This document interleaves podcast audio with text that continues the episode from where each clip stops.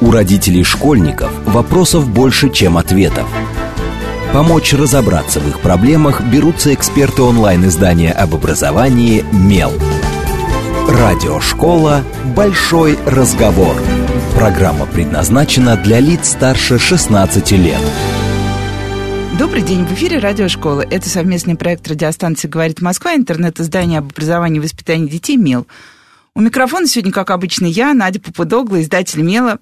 А в гостях у меня сегодня Елена Борода, писатель, филолог, преподаватель, э, школьный учитель. Так что радиошкола у нас сегодня совсем даже не зря. Добрый день, Елена. Здравствуйте. А, и будем мы сегодня говорить о том, как писать книги для подростков. А, Елена пишет книги для подростков или о подростках, кому, наверное, как нравится. Сейчас мы попробуем разобраться, для кого это больше. А, и поговорим о последней книге, которая называется «Зум. Карантинная история». А, я тут недавно удивлялась, как раз э, я все думала, что как странно, вроде бы период карантина – это такая хорошая антропологическая история. Удивительно, что до сих пор не появилось много-много книг, в которых мы бы попытались э, осмыслить все происходившее с нами за этот период.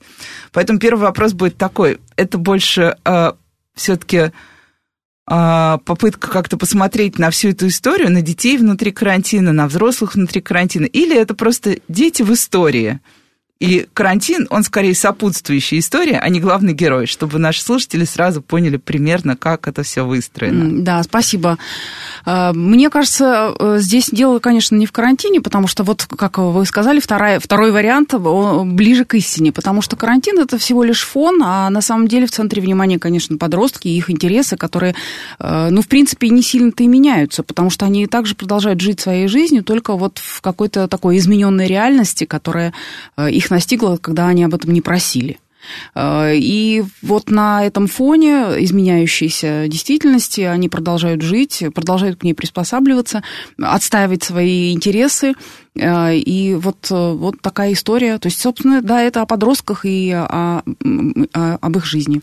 Больше. А как вы представляете, читая... Вот для меня всегда подростки такая а, болезненная, наверное, тема. Я вот у меня есть две редакции.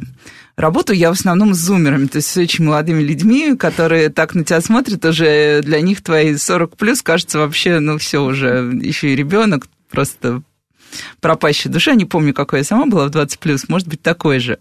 Но неважно, но все равно они все время поправляют, говорят, вот, не надо говорить эти слова, не пытайтесь молодиться, вот это мы так не говорим, вы так говорите, смотрят на нашу одежду. Ну, в общем, мне кажется, что писать для подростков достаточно сложно с точки зрения того, чтобы встроиться в их вот действительно реальность. Чтобы подросток, который откроет книгу, не думал, ну вот, понаписали. Вот как, как тут быть? В, да, вот это совершенно верно, потому что, наверное, проблема соотношения возраста и вза проблема вза взаимодействия э, людей разных поколений, она остается, и получается вот какая интересная история. Э, э, иногда я сталкиваюсь при чтении книг для подростков, потому что я сама много читаю, не только пишу, и я сталкиваюсь с двумя крайностями. То есть, с одной стороны, писатели пишут о подростках, во-первых, э, те, э, основываясь на тех впечатлениях, э, которые свойственны им, то есть когда они были подростками, и вот им кажется, что ничего не изменилось, и они продолжают писать а они уже другие, поколение другое. А с другой стороны, а, писатель э, пытается как-то копировать, соответствовать, как, что называется. И вот это часто очень смешно. Это раз. очень смешно, потому что все равно в, до какой-то вот тонкости такой, ну, ну, они мыслят по-другому. Соответственно, у них другая речь, другие привычки, другая одежда, вот то, что вы перечислили. И мне кажется, здесь э, еще вот какое явление. Ну, по крайней мере, я основываюсь исключительно на собственном опыте. Подросткам не нужно чтобы с ними рядом был взрослый свой парень. Наоборот, функция у взрослого другая. Если ты родитель, ты должен быть родителем. То есть взрослым человеком, который способен направить, посоветовать, не э, нравоучениями, в общем-то, действовать, а каким-то своим личным примером и собственным неподдельным интересом. Если ты учитель, преподаватель, ты должен научить, дать ему ответы на какие-то вопросы, которые он задает, которые для него важны, насущные. Если ты писатель, э, в общем-то, то же самое, да, то, то есть то, только через книгу, посредством книги. Но совершенно правы в том, в плане, что, как мне кажется, подростки самая привередливая аудитория, э, ну, не в смысле, что они придираются, а в, том смысле, что у детей еще не сформирован, может быть, художественный вкус. Они еще верят на слово очень многому и многому, да, взрослый, наоборот, уже сформировавшийся читатель, и э, он может какие-то изыски э, посчитать литературные настолько значимыми, что, ну, в принципе, ему он, он узнает ответы на вопросы помимо книги, у него есть какой-то наработанный жизненный опыт. А вот подростки очень чувствительны к эм, вот этой интонации искренности или неискренности. Поэтому здесь, э, да, действительно в чем-то сложно э, э, как бы сказать, угодить им. И, наверное, единственный, единственный совет может быть не угождать, просто писать так, как, в общем-то, ну, искренне искренне э, интересуясь их жизнью и, ну, по мере сил пытаясь ответить на эти вопросы, которые э, действительно их волнуют. Ну и сейчас как раз перекинемся в не литературную, а в обычную жизнь. А, вы учитель старших классов русской литературы. Да. А, получается, что как раз э, герои вашего романа, они примерно такие же, как э, те ребята, которых вы вот видите ну, в классе, общем, да. которых mm-hmm. вы выпускаете. Я, когда готовилась к нашей с вами беседе, читала другие интервью и э, прочитала, например, что когда начинался дистанционный период обучения, вы как раз, э, у вас был 11 класс. Да вот эти дети, это они в книге или это не они? Пытались ли они сами искать? Ну, потому что я знаю, что вот если бы мой э, учитель в школе написал книгу, я бы ее обязательно купила и прочитала просто из интереса, особенно если бы я узнала, что она о подростках. И дальше я полистала и думала, так, я не я, вроде похоже, вроде не похоже. В общем, кто они и как они реагировали, те, которые Нет, реальные. А, это, это абсолютно выдуманные, все а, герои выдуманные, а совпадения случайные, как говорится. Нет, серьезно, просто действительно они все сборные, э, все придуманные. У меня редко бывает так, чтобы прям прототип соответствовал герою. Хотя бывало, да, бывало тоже. Но я и не могу сказать, что они основаны просто вот, вот чисто из головы выдуманные. Конечно, э, какие-то реальные черты присутствуют в некоторых героях, героев. Э, и э, я могу сказать, что да, они похожи. Ну, при создании тех или иных э, героев, образов, я, конечно, имела в виду кого-то конкретного, который обладал какими-то такими вот чертами. Но истории все абсолютно, то есть, вымышлены. А, и, ну, просто потому, что мне, например, легче писать с натуры. Когда я придумываю какой-то тип, какой-то характер, какой-то герой и пишу про него истории, мне легче покопаться в своем прошлом или настоящем и найти в жизни того героя, который соответствует э, э, или, ну, так, максимально приближен к тому, кого я создаю. И уже вот думать, то есть тут для меня вот сразу проблема заканчивается, и, и, и все как по писанному вот, идет, потому что с нату... это как вот писать с натуры для художника.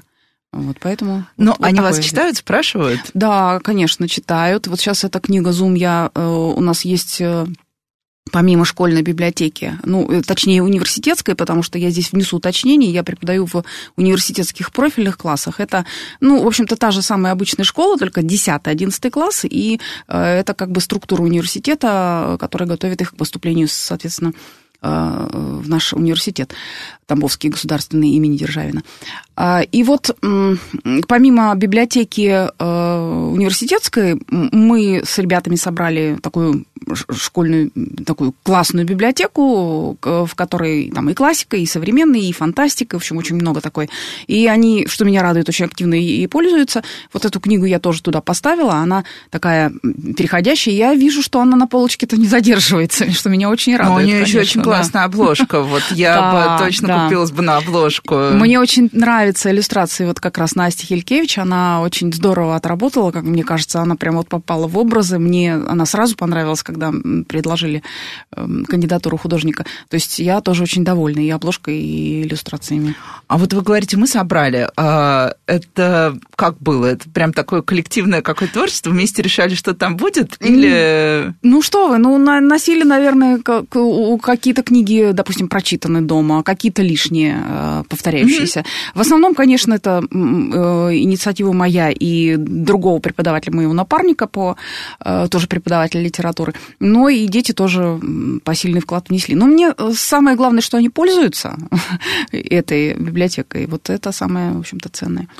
И тут тоже поспрашиваю про сейчас про реальных сначала подростков, потом вернусь к подросткам из книги. А, вот а, этот несчастный тезис, что сейчас подростки совсем другие, мы действительно постоянно спорим. С одной стороны, когда мы смотрим на подростков, мы понимаем, что они те же самые, ну, потому что и физиология, физиология не меняется Никуда в зависимости не денешь, от да, поколений, конечно, да. и мотивации, и все остальное, воли и так далее. Все это раскладывается по возрастным параметрам. И понятно, что поэтому все подростки во все времена будут вести себя примерно одинаково. С другой стороны, все говорят, нет, вот они другие. Я каждый раз спрашиваю своих собеседников, кто работает с, со старшими ребятами, в чем же они другие? Вот есть ощущение, что они чем-то прям отличаются от... Если попробовать себя хотя бы вспомнить, или, не знаю, или соотнести с чем-то еще? Ну, я могу сказать, э, поделиться некоторыми наблюдениями, но, опять же, не претендую на их да, абсолютную конечно, истинность. Да. То, что вижу я, э, я вижу больше хорошего, но это может быть потому, что в силу того, что, ну, просто я вижу всегда больше хорошего. Вот мне очень импонирует их критическое мышление. То есть они как-то очень редко принимают что-то на веру, а если они что-то принимают на веру, то это только потому, что им лень думать. А так, в общем, если они осознанно к этому относятся, то э, очень докапываются, и им нужно во всем дойти до самой сути, как говорится. Вот. Но что мне, допустим, не очень импонирует, это то, что большинство из них э, как-то пасуют перед трудностями, но, опять же, из-за, наверное, из-за лени, не из-за какой-то трусости. То есть э, они как-то очень сильно берегут ресурс, они очень рационально его используют. Но, может быть, это тоже неплохо. И потом вот вы начали, почему несчастный тезис. Почему он несчастный? Ну, просто другие. Да? Мы же, опять же, в каком-то основном, в чем-то, они не изменились, то есть они также нуждаются в дружбе, в любви, в поддержке. Мне кажется, вот эти вечные ценности-то они никуда не делись. Ну, по крайней мере, я так вижу. И Нет. темы точно так же никуда не деваются. Но вот я, когда читала вашу книгу, я так немножко внутренне удивлялась, э, наверное, вашей истории храбрости, потому что в книге очень много персонажей, например. Э, я понимаю, что управлять, ну вот как редактор, я понимаю, что управлять большим количеством персонажей это прям такая сложная история. Почему?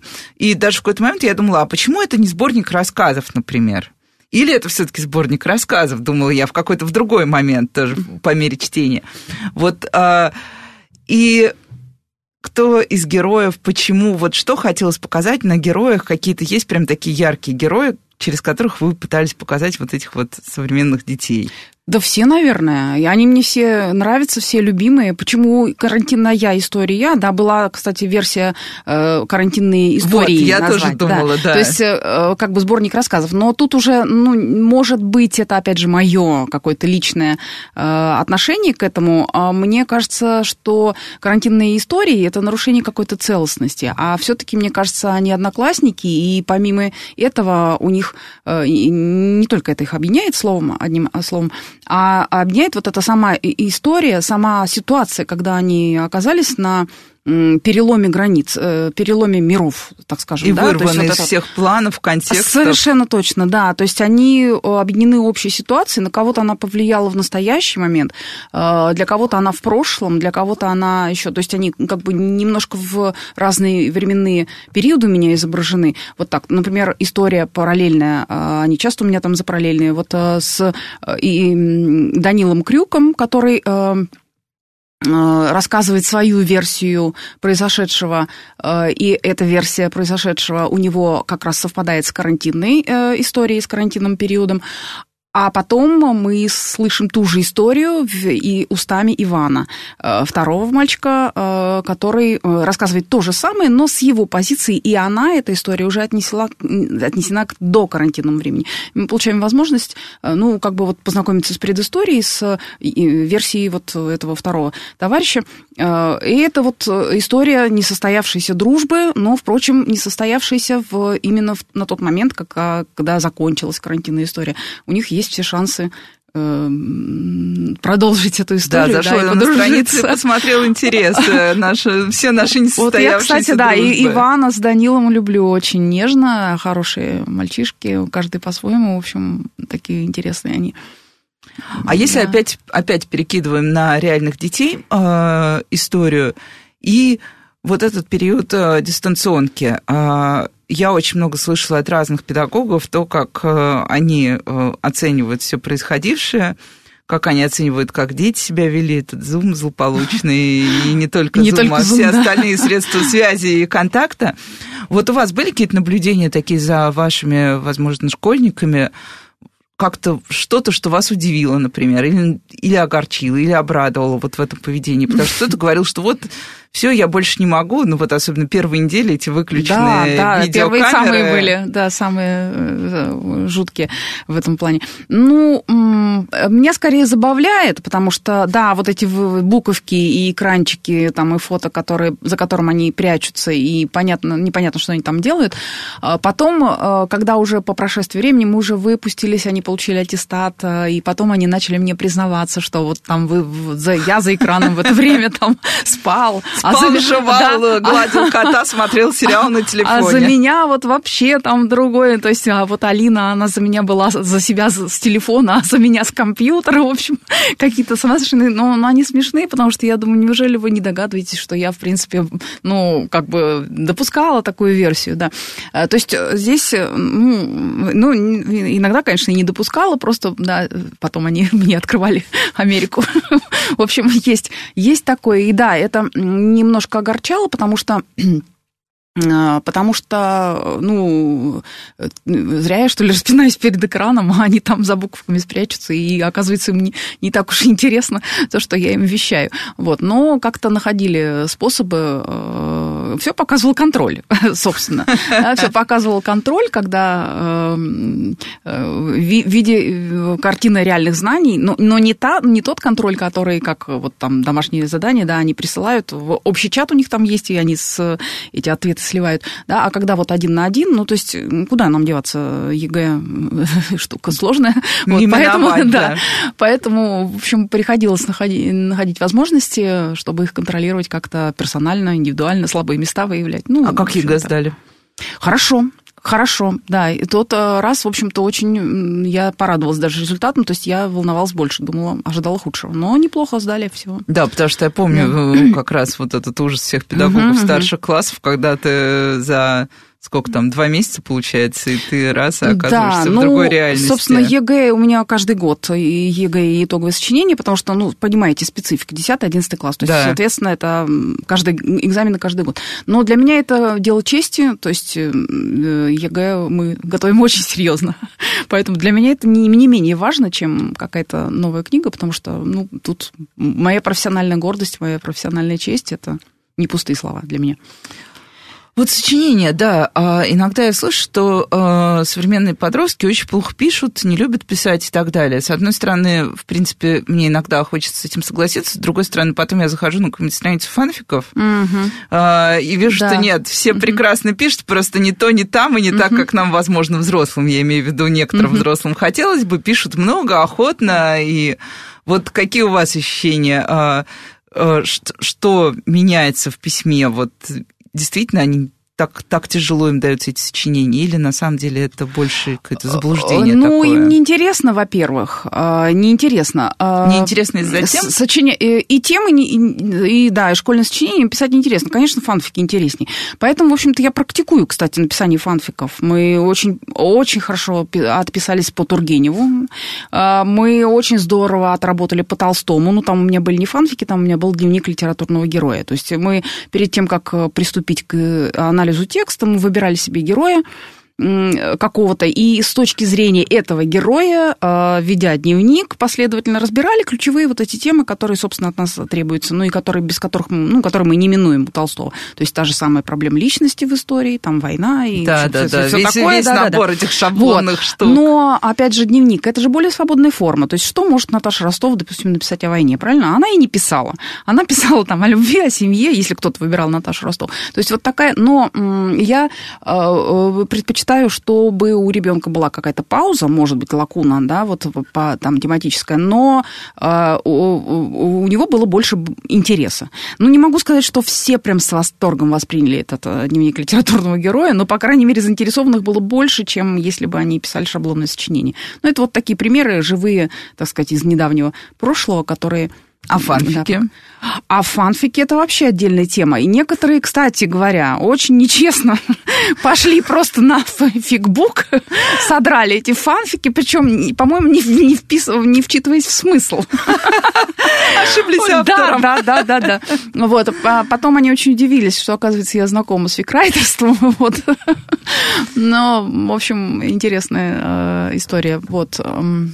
Создавали бук-трейлеры, вот, допустим, тоже такое, такая альтернативное сочинение. Но мы не можем его избежать, потому что это итоговая аттестация. Ну, конечно, да. Поэтому я как больше бы мы, о процессе, чем да, о завершении. Да, как бы мы ни развлекались, от итогового сочинения мы никуда не уйдем. Поэтому здесь, э, в общем, конечно, приходится и учить, и какие-то, ну, хотя бы на пределах возможностей, хотя бы какие-то э, навыки анализа, которые, в общем-то, требуются от нас э, при написании итогового сочинения, естественно, пытаемся как-то это разработать.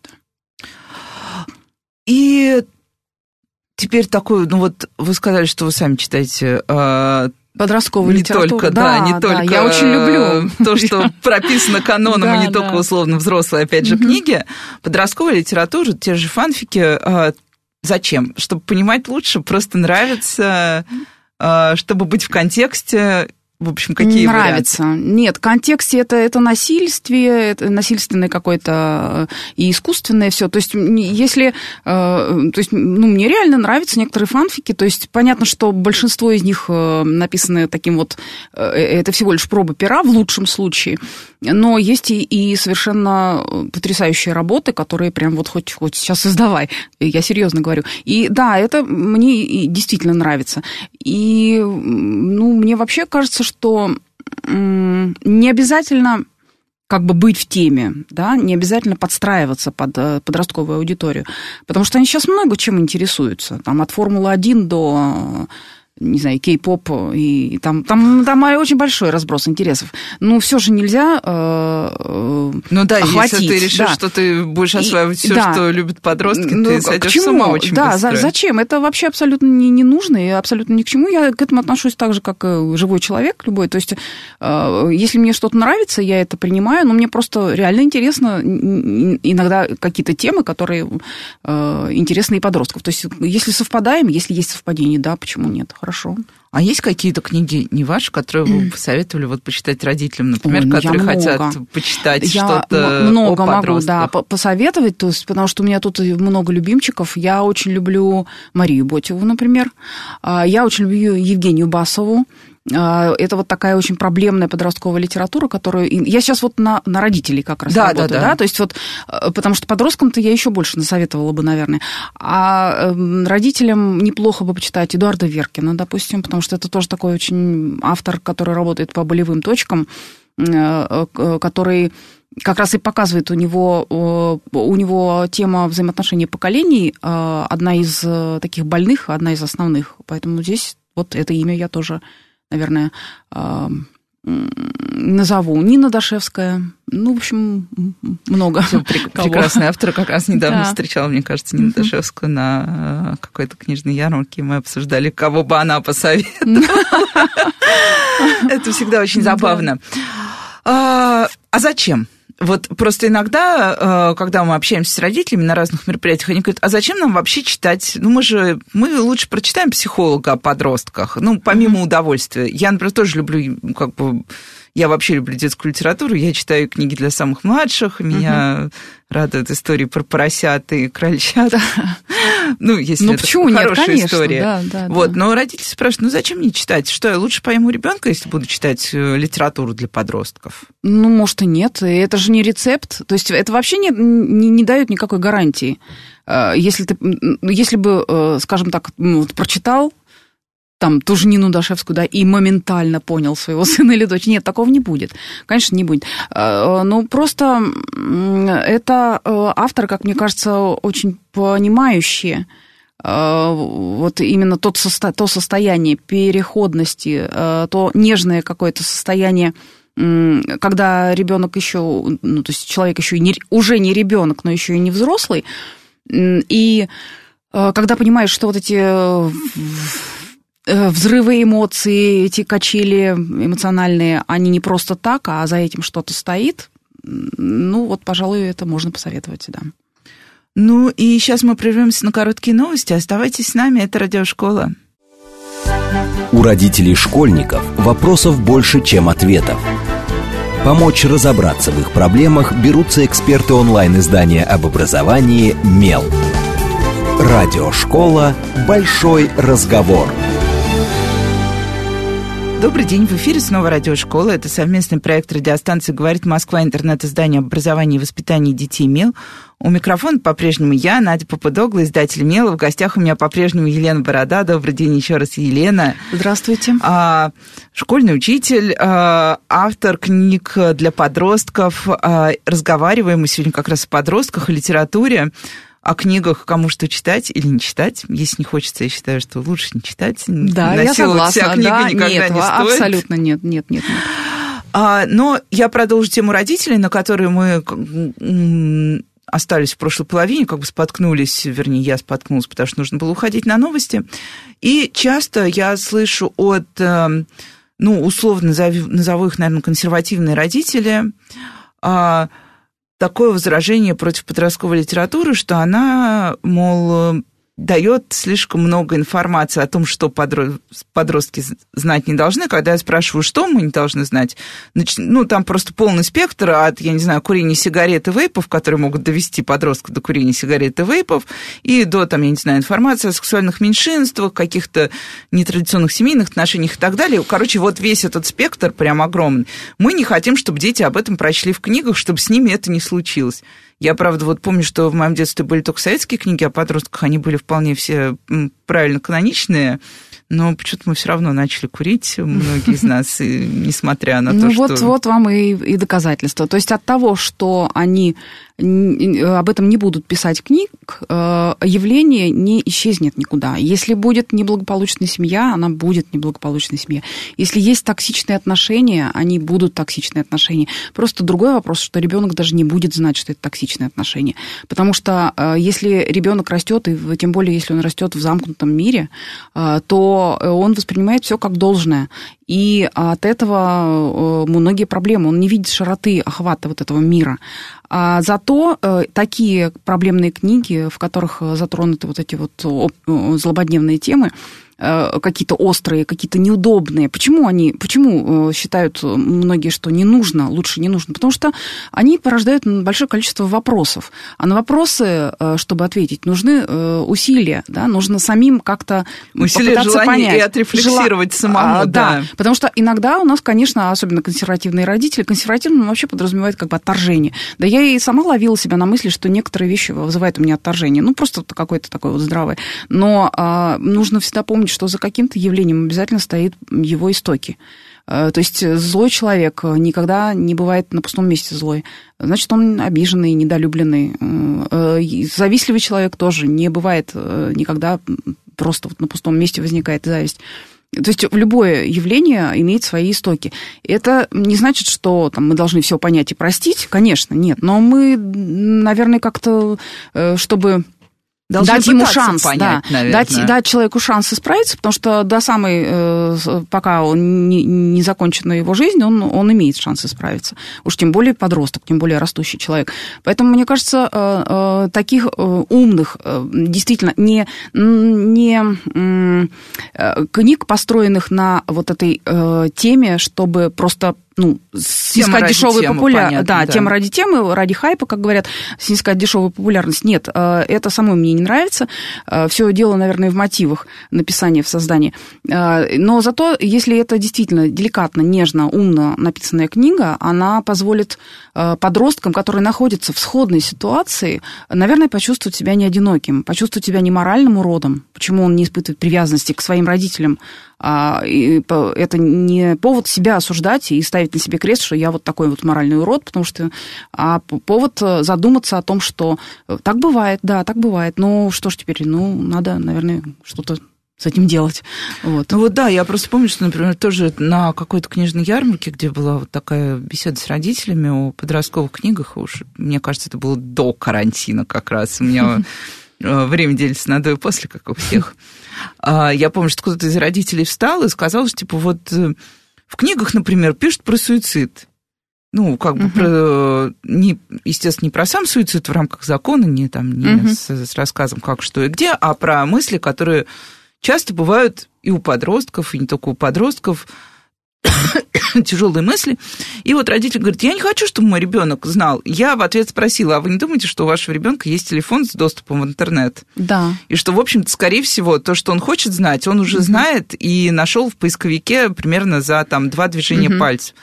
И а, мне возразили, ну, книга же, ну, это вот сакральная русская про книгу, что книга И это... Образец. Угу. Да, угу. зачем мы вытаскиваем это, дотаскиваем угу. это до книг? Пусть, ладно, в интернете остается, а в книгах нет. Вот угу. что, что возражать? Интересная такая позиция.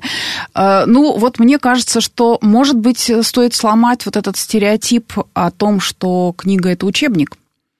А, такое э, авторитарное немножко отношение к литературе. К да, тому, книга что... должна воспитывать, вот я постоянно вот, слышу Да, она ничего тезис. не должна, да, она ничего не должна. Как э, говорил Чехов, нежно любимый мой писатель, мною Антон Павлович, он говорил, мы не врачи, мы боль. А, и вообще самые любимые, ну, лично мною писатели, они не давали ответов, они, наоборот, пробуждали вопросы. Э, пробуждали вот самим как-то пытаться что-то делать, искать ответы на вопросы. И э, книга э, может учить, но, но не должна.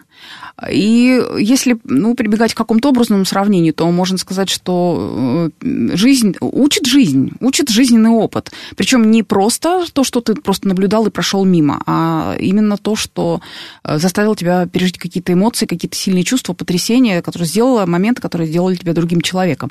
Вот это учит. А книги это витамины которые помогают усваивать этот жизненный опыт. Э, то есть настоящей пищей духовной является вот жизненный опыт, а книги выполняют роль витаминов, которые, без которых этот опыт усвоится не полностью, либо вообще может пройти мимо.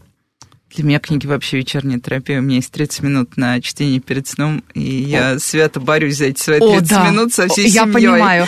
Я, я понимаю, но хотя бы, хотя бы 15 минут, да, я тоже для себя выкраиваю на чтение, потому что иначе, мне кажется, день прошел зря, и я ничего не сделала для себя, для вот как ну раз да, для своего просто роста. Я чувствую, что я успокаиваюсь. Мне угу. как бы самый простой способ оставить все рабочее на работе, угу. и не только рабочее. Погрузиться да. в какой-то мир, да, который... Как говорит э, мой муж, выбираешь эскапизм, я говорю, да, с большим удовольствием.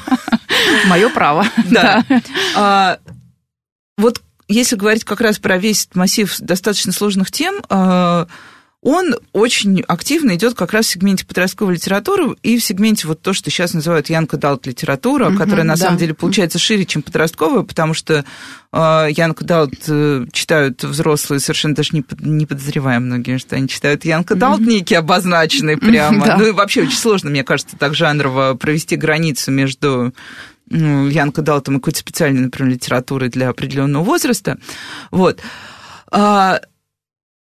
Мы тут в этой студии даже несколько раз говорили о том, почему такой бум на литературу вот в этом жанре. Как вам кажется, почему? Вроде бы мы все время говорим, что дети меньше читают, а тут мы бац и выбрасываем на рынок книги о подростков, для подростков, для молодых людей.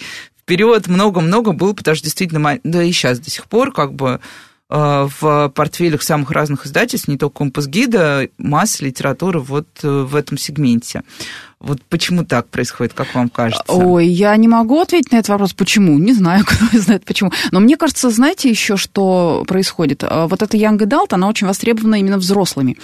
А взрослые, мне кажется, чего-то не добрали в своем подростковом возрасте. То есть вот тогда в их возрасте, когда они были подростками молодыми, ничего, ну, такого количества не было. А, и вот мне кажется, это тоже какой-то элемент компенсации.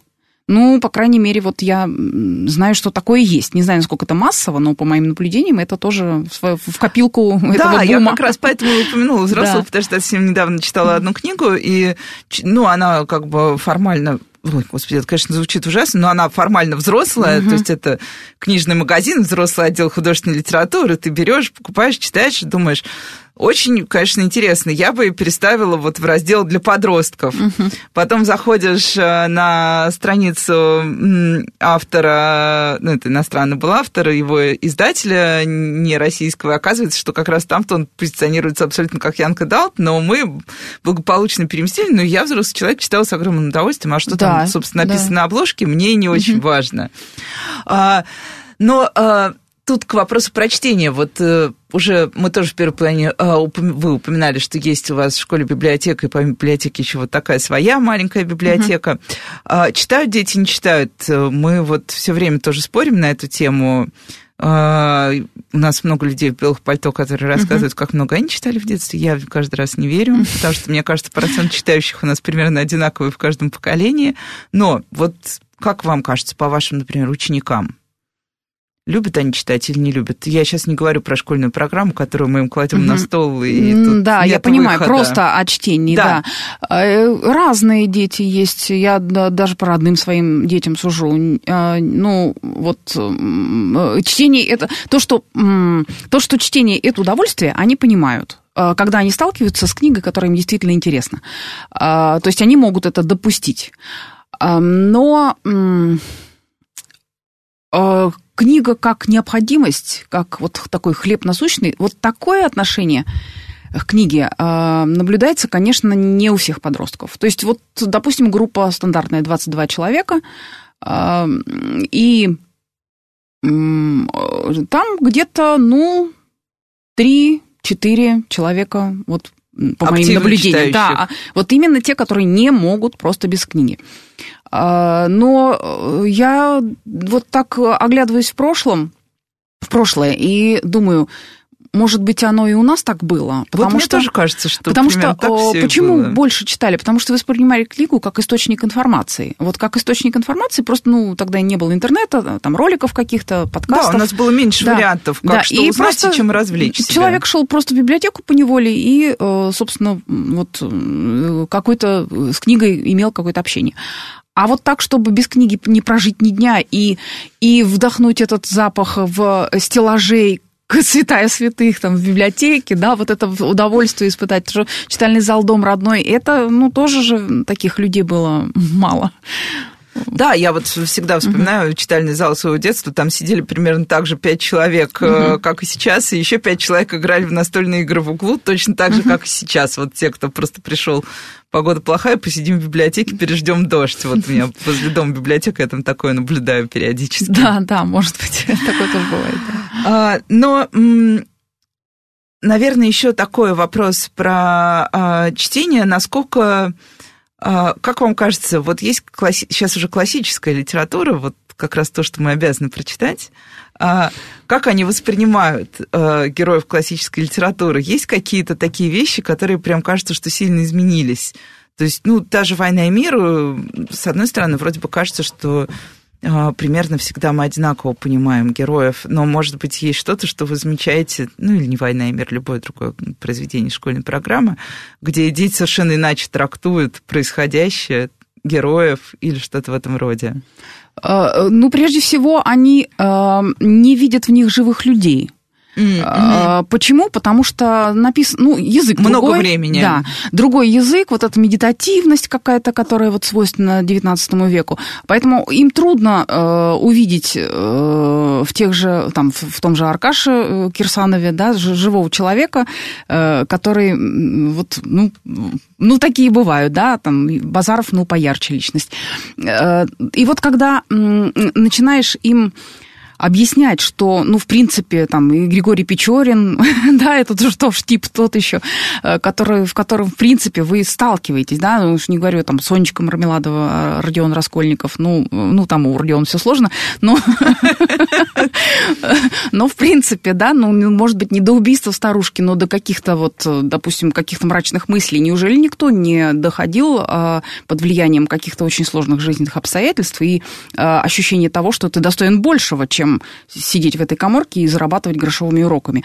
Эм, то есть вот когда начинаешь эту ситуацию описывать современным языком, а, и переносить на то, э, что нам досталось от классики XIX века, а у, и у некоторых что-то сдвигается.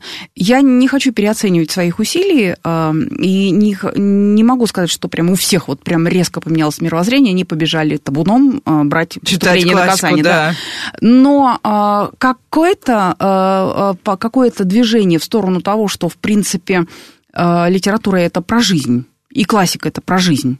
Это не учебник, это не скучно, это то, а, о чем говорили, а, ну, просто вот такой был принят язык, э, такой был стиль изложения. А, такие какие-то некоторые ну, особенности исторические, э, реальность другая, безусловно. Но, в принципе, э, мы очень многое можем обсудить и из того, что нам предлагает XIX век, и сейчас тоже. И они все были живыми людьми, да. А что самое популярное у них? Из классики? Ну, я, мне, я боюсь, что я им навязываю свое мнение, но я, это, я этого не скрываю. Я, я сразу предупреждаю, что я некоторые произведения люблю, некоторые нет, и это нормально. Есть э, писатель твой, а есть не твой, поэтому я вот очень люблю «Отцы и дети», наверное, понятно. да. Вот, и это, это просто шедевр для меня, это книга на все времена, я ее перечитываю и испытываю удовольствие. Это при всем том, что я Тургенева не сильно жалую, вот целиком, ну, полностью. А вот «Отцы и дети» очень люблю. Э, конечно, это Достоевский, но Достоевский весь. Э, Достоевского я очень люблю. Э, ну, 20 век, Булгаков, Куприн, Куприн, Чехов, которого я уже называла, это вот мои любимые авторы. И Пушкин тоже. Пушкин – это мой писатель, да. А, ну и сейчас перескочу снова уже на писательство современное, а вот вы пишете для подростков. А как вы себе представляете финальную цель? То есть вот мне просто всегда интересно немножко писательская кухня. Я сяду и напишу книгу. У меня есть сюжет, я все придумал, и сейчас я доведу дело до конца, а через год напишу еще одну книгу. Вот на самом деле как График такой, да? Да, да, да, да, да. Здесь, не, ну известно, что есть писатели, которые живут по графику, но мы сейчас Ну я живу по графику, да, но, но это не так выглядит. Не-не, я имею в виду, что те, кто обязан так отписывать в рамках своих контрактов, Нет, это не наша Да, это не наша ситуации. Я вообще я человек плана. То есть у меня списочки, у меня планы, у меня... Я из тех писателей, которые считают, что ни дня без строчки, ну, то есть хотя бы какой-то э, какой-то фрагментик нужно написать обязательно, потому что э, легче не выпадать из потока, чем потом в него нырять и привыкать заново к холодной воде, да, как, мы, как э, это и в жизни бывает с тактильными ощущениями. В общем, я э, стараюсь, конечно, писать каждый день. Э, если не ну, у меня не всегда получается, потому что э, работа, потому что дом. Вот да, что, да. обычно мне учителя говорят, какое там писать, какое что. У меня, извини меня, весь день расписан моей да, учебной жизнью. Есть, есть такое. Но я расставила приоритеты. Э, то есть я, э, для меня важнее, если для меня важнее книга, то я э, сначала пишу фрагмент, а потом занимаюсь другими какими-то делами. А, и вот а если... как семья к этому относится? Она... Мама пишет? Ну, я нет, нет, я, я не, не, не ущемляю свою семью, стараюсь, во всяком случае. А, Я тут без иронии, у нас есть просто понятие «мама работает», например. Нет, у нас тоже есть понятие «мама работает», и я знаю, что это значит. Да, там, там есть такое, есть, и у меня тоже такое, безусловно. Но мама работает, э, она не может работать как бы год без перерыва, да, и это уже слишком по отношению к своей семье. Конечно, она не знает, что у мамы бывает аврал, у мамы бывает ЕГЭ, опять же, да, к другой моей работе. Вот, у мамы бывает э, срочный проект, который она должна должна сдать, редактура срочная. То есть тогда они ну, как-то с пониманием к этому относятся, живут самостоятельной жизнью, переходят на какой-то автономный режим. Слава богу, взрослые, то есть э, из младенческого возраста вышли э, дети. А, ну, и муж, собственно, с пониманием относится. А Я они читают здесь, ваши да, книги? Читают. Да, читают. Критикуют? Нет, не критикуют. Мама гений. У нас да? критики О, мне со стороны. Критика со стороны мне хватает. Нет, но это моя позиция. Я сказала, все, я так, критику а наслушаюсь другой. со стороны? Ну, это отзывы, там, не всем же я не обязана нравиться. Ну, наверное, кто-то ругает. Наверное. А читайте отзывы? Э, ну, как-то мне времени не хватает. Я не то чтобы иногда Я просто вот у меня выходила тоже книга в компас-гиде, даже тоже две книги. Я помню, что мне сразу сказали, никогда в жизни не читаю отзывы на лабиринте. Я тут же пошла, почитала, очень огорчилась, а, ходила, грызла себя, наверное, неделю, потом зашла еще раз, почитала, погрызла себя еще неделю, потом подумала, господи, зачем я да. это делаю? Э, ну, я тоже, да, читала отзывы. Конечно, конечно, приятнее э, получать хорошие отзывы, да, ну, безусловно. Мы все да. одобряем. Вот, да. и, конечно, э, когда встречаешь какой-то отрицательный отзыв или пренебрежительный, да, ну, там, типа, книжка на один раз, да, ну, ну, что же делать теперь? Ну, вот, а бывала критика, которую вы подумали, что, ой, да, в точку, ну, вот как раз что-то по существу вдруг? Ну, вот э, лабиринтовских ни один не припомню. Это скорее... А, нет, да, нет, э, от профессионалов, безусловно, да. Но, опять же, я оставляю за собой право либо принять э, эту точку зрения, либо не принять, потому что в конечном итоге я понимаю, что мы все разные, и то, что одному для одного неприемлемо, для другого как раз то, что надо. И я даю себе отчет, что я могу прислушаться к чему-то, к чему-то действительно существенному а что-то могу э, проигнорировать не потому, что не уважаю человека, а потому что допускаю мысль о том, что мы просто по-разному смотрим на те или иные вещи. А читателя представляете, вот как раз э, книга для подростков. Кажется, что сидишь и представляешь себе, вот ему там условно 14 лет, вот он зашел, вот ему дали мою книгу, вот что он почувствует. Или нет такого? Ну, что-то я не задумался об этом. Нет, наверное, такого ну, не было. Так вот, прям, чтобы конкретно. Э, как-то оно все, когда я думаю о читателях, э, я представляю э, ну, вот подростков, которых я вижу каждый день, учеников своих, тех же самых. И вот Наверное, наверное, они, их я представляю. Но если, ну, повторяю, как бы так специально, я, я об этом не задумывалась никогда. А, ну и, а, значит, есть план, значит, будет следующая книга или не будет следующей книги? Как да появляется? будет, конечно. Как а. это? Как Тоже для подростков? Тоже для подростков. А не хочется попробовать сменить, там, написать там, например, вот мы постоянно говорим, что у нас э, на рынке ужасный вакуум книг для самых младших подростков. Ну, то есть это uh-huh. вот условно... А, да, да слышала об этом. 13 да. лет, uh-huh. да. То есть для постарше ребят много всего, uh-huh. а вот эти вот, они как бы уже вроде бы выросли из детской литературы, как раз вот то, что я люблю, кролики и поросятки, да. но еще не доросли до старших. Или вот эта аудитория для вас как бы не очень понятна и... Э, нет, почему? У меня вот младший сын как раз из этой аудитории 12 лет, 11-12 лет, вот, вот эти десятые. То есть когда они уже вот в младший подростковый возраст входят. Э, ну, я не знаю, я же не, не, так не планирую, чтобы дай-ка я напишу книгу для десятилетних, да, такое не получается. А я знаю, что некоторые издательства говорят, напишите нам, пожалуйста, для вот этих именно. Ну, вообще Э, в принципе, это, наверное, неплохо, потому что я так, я не, не отношусь к тем, что, ну, там, я не пишу на заказ, да, я не пишу на заданную тему. Да нет, это очень даже иногда хорошо бывает, как тренинг такой, да, по крайней мере, потренируешься, если там книжки не будет. Но э, вот, э, ну вот мне не выпадало. Ну, то есть пока вот не возникало ни такой необходимости, ни такого задания, скажем так, ни э, что-то не заинтересовало до такой степени, чтобы прям вот сесть и написать и вот в этот мир с головой погрузиться. А подростки спрашивают, как написать роман вообще? Да, вот... Э, они очень любят. Некоторые прям вот думают, сейчас я как, как написать роман, и прям вот сразу в Джоан Роулинг. Да, да, да, ну это же... Они, собственно говоря, мне что и поражает, что они на встречах часто они, кстати, задают такой вопрос, да, трудно ли его издать, а я хочу вот написать роман и получить деньги за это. То есть они прям вот так и говорят прямым текстом, и, в общем, они такие откровенно честные, очаровательные, это совершенно просто. Вот, но... И что вы советуете, как написать? Писать, вдруг получится. Я не попробуешь, не, не узнаешь. А вот если попробовать дать тоже совет родителям, которые э, вот мне часто задают вопрос, как расписать ребенка? Ну, угу. то есть вот... Э, а, то есть обладает творческими задатками да, какими-то, да. и как развить, да? Да, как ему помочь?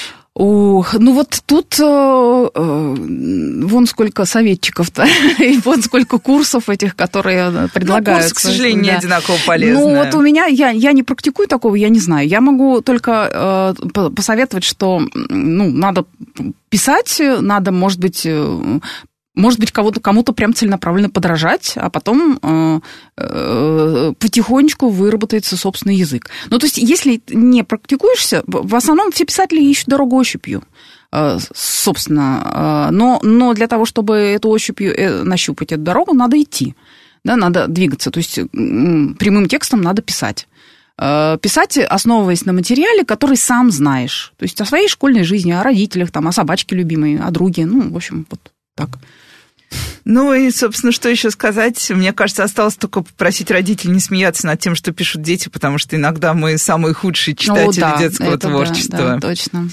А, Желаем всем побольше писать, даже тем, кто никогда в жизни не пробовал, можно сейчас попытаться. И с вами была Радиошкола. До встречи на следующей неделе. До свидания.